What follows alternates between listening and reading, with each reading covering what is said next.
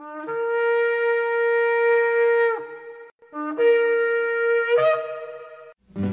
I've had enough of this world and its pleasures. I will arise and go forth to the house of my Yah.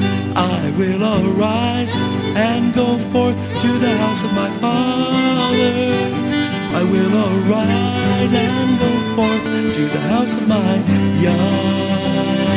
House of my Yah.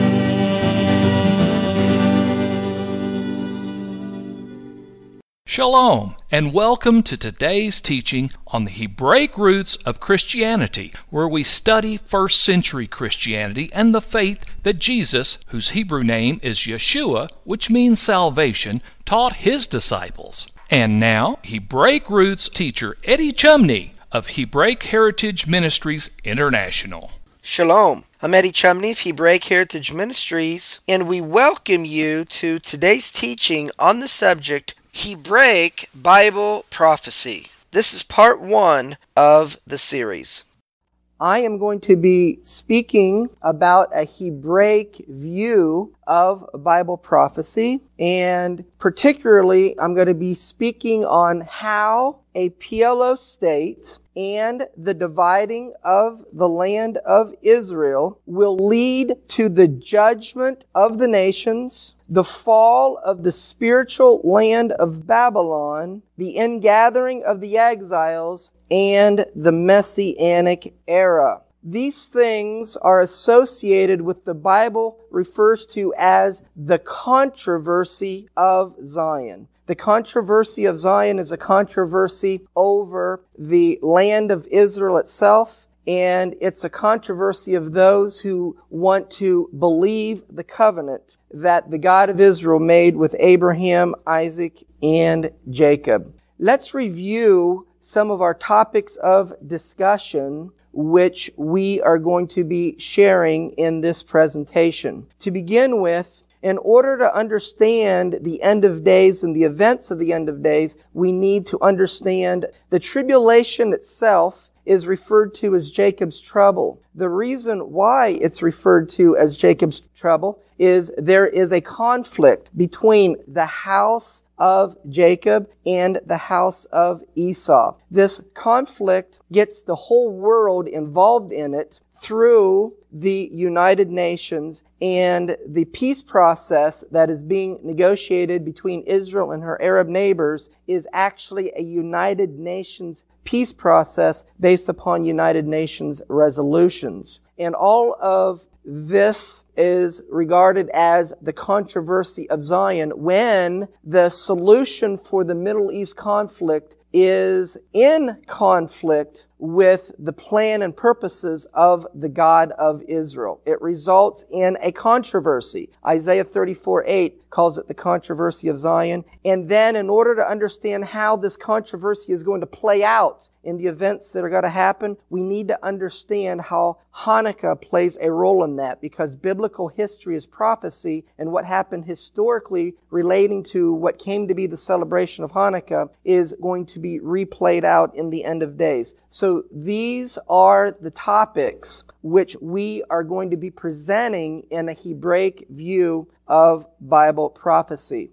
So, in order to understand the eschatology of the end of days, you have to understand that Messianic times is referred to as the day of the Lord. And the day of the Lord begins in darkness or tribulation. The Bible tells us events that happen in the day of the Lord so we can recognize we're in the day of the Lord. And those events center around the dividing of the land of Israel, the judgment of the nations, the fall of Babylon, and it's known as the controversy of Zion. And the reason why there's such a worldwide controversy and the reason why it's called Jacob's trouble is because Jacob is in a battle with Esau. So therefore, the tribulation is a conflict between the house of Jacob and the house of Esau. So now we have to understand that element and aspect of this conflict between the house of Jacob and the house of Esau? What are the characteristics of it? And do we see evidence of it happening today? Once again, we need to understand the principle that the end is told in the beginning. So we're going to look at what happened in Genesis to understand what's going to happen prophetically. There's another very important biblical principle which we need to understand as it relates to the end of days, which is specified in Psalm 78 verses 1 and 2 and verse 4, which says, Give ear, O my people, to my law or to my Torah. Incline your ears to the words of my mouth. I will open my mouth in a parable. I want you to put the thought of verses 1 and 2 together. And the thought is this, give ear to my law, give ear to my Torah, I will open my mouth in a parable. Give ear to my law, I will open my mouth in a parable. Do you get it? The Torah is a parable. Give ear to my law, I will open my mouth in a parable.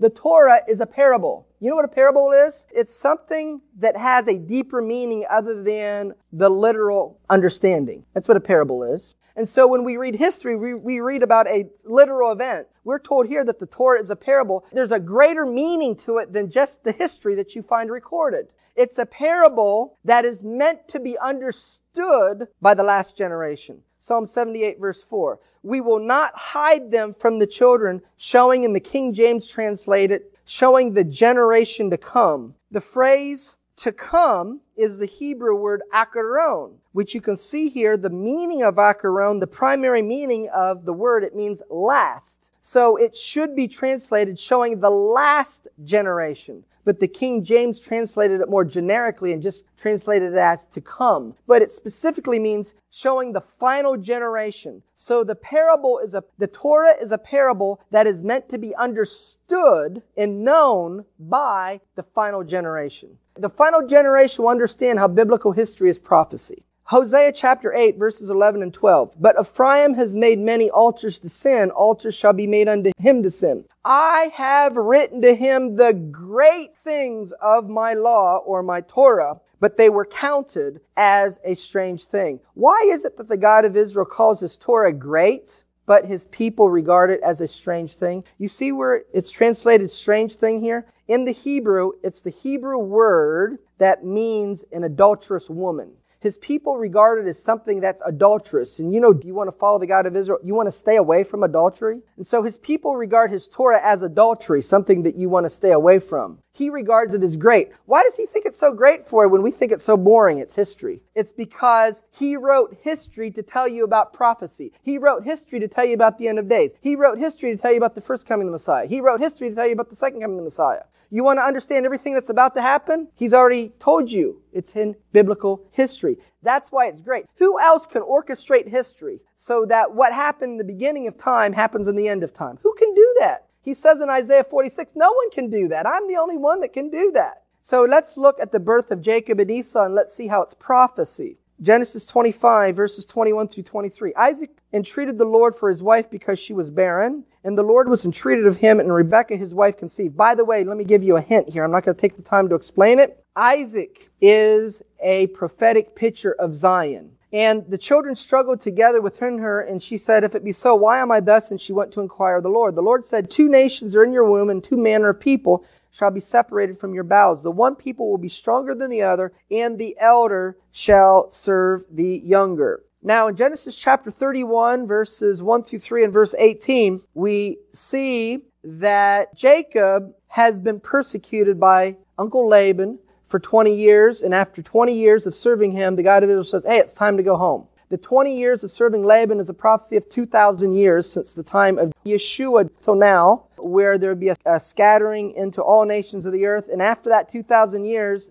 the God of Israel is going to say, hey, it's time to come home now. And he heard the words of Laban's son saying, Jacob has taken away all that was our father's. You know what that's an allusion to? Anti-Semitism. So anti-Semitism's got to rise up after 2,000 years and cause Jacob to return home. And that which was our father's has he gotten all this glory. And Jacob beheld the countenance of Laban, behold, it was not toward him as before. You see, generally speaking, the United States of America has been a wonderful place for Jews to live. There's been very little persecution. But I'd like to submit to you if, if, if Israel nukes Iran tomorrow and it causes the economy to fall and people to lose their jobs, and you know who's got to be blamed for our economic problems and the reason why you don't have a job? The Jews. And those who don't know their Bible, this country will become very anti-Semitic overtly overnight. And so, the Lord said to Jacob, return to the land of your fathers and your kindred, and I will be with you. Why did he have to tell him that he would be with him? Because it wasn't going to be easy. So you know what he's telling you today? Return to the land of your fathers, and I will be with you. You know why he has to say, I will be with you today? Because in the natural, it does not make any sense. If you want safety in this world, does it make logical sense that your safety is the land of Israel? It makes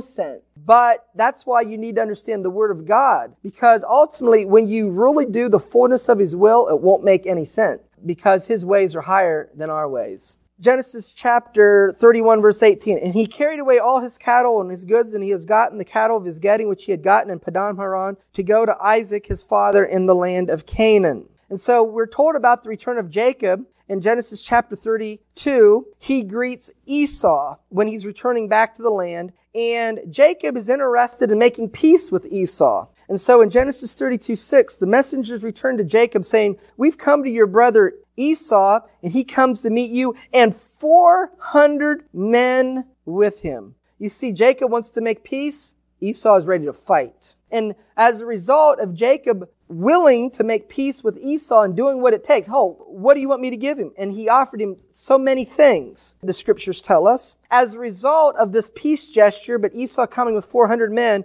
we have these words of the response of Jacob. Jacob was greatly afraid and distressed. You know what that's a prophetic allusion to? The tribulation. And it's from Jacob being distressed and afraid in meeting Esau in Genesis 32 that Jeremiah picks up and refers to the end of days as Jacob's trouble. In Genesis 32, 24, Jacob was left alone and, and there he wrestled with a man until the breaking of the day. And so Jews have to wrestle with, is Yeshua the Messiah? Christians got to wrestle with, we to follow Torah? Are we to go back to the land of Israel? I thought we were getting raptured and going to heaven and all these problems don't pertain to us you're telling me that this country is going to fall and we're supposed to go back to the land of Israel. And so there's a wrestling with these, with this thought, both within Judaism and Christianity until the breaking of the day. The breaking of the day is the end of the tribulation when Yeshua sets his feet down on the Mount of Olives. And so here, Jacob being greatly afraid and distressed is an allusion to Jacob's trouble the end of days, which Jeremiah picks up in Jeremiah chapter 30 and verse 7. Now, continuing on in Genesis chapter 33, it says, Esau ran toward him and kissed him. Now, if you would look at this in a Torah scroll where it says he kissed him, there are dots in a Torah scroll above and he kissed him. Why are the dots above letters and why are there dots above a word in the scriptures? What's the purpose of the dots? It's to emphasize and catch your attention that there's something about what's happening here that you need to understand. And so we are told here by the rabbis that those dots means there's a special point of emphasis that needs to be understood. It's a prophecy. It's a prophecy that Esau's peace overtures to Jacob would not be sincere. His kiss of death, in essence.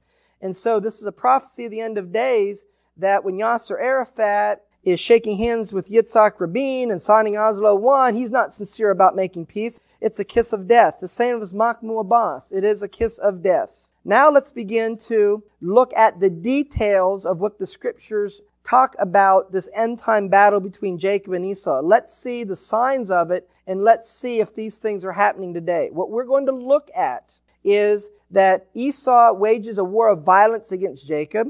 Esau says the mountains of Israel or the West Bank is his. Esau hides in caves. And the word for violence in Hebrew is Hamas. And there's a reference to Allah, the curse of Allah, iron mixed with clay and Esau wants to make the name of Jacob be no longer remembrance. These are the characteristics of the battle between Jacob and Esau in the end of days that we're going to see in the scriptures now. And then you tell me whether we aren't in this period of time at the moment.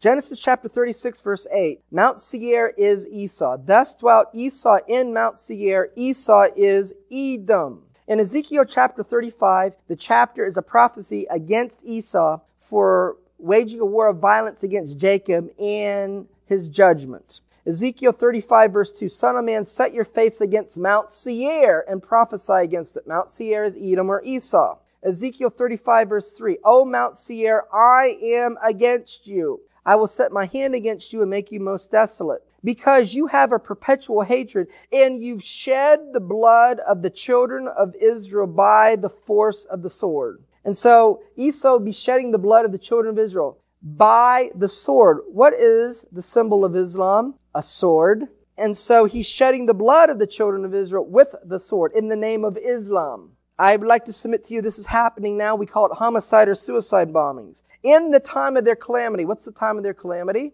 It's Jacob's trouble, the tribulation. But I want you to notice what also it's associated. In the time that their iniquity had an end. What's the iniquity? Breaking the covenant. What was the punishment for breaking the covenant? Exile in the nations. What's the time of the end of that punishment? The end of the iniquity. The end of the exile. So the outcome of the battle between Jacob and Esau, the tribulation, is the ingathering of the exiles from all the nations of the earth. The purpose of all these events happening is so that the God of Israel could redeem his people with signs, wonders, and miracles in the sight of all the nations against all odds so that Yeshua the Messiah can be glorified and recognized as the Messiah by his people. Ezekiel chapter 36 verse 5 says, Therefore, thus says the Lord, surely in the fire of my jealousy have I spoken against the residue of the heathen and against all Idumea is what the King James says. Idumea is the Latin form of the biblical name Edom. And so this is speaking against Esau or Edom. Why? Because the Bible says that the one who wants to make the mountains of Israel or the West Bank his possession, the Bible refers to the one that wants to do that is Esau.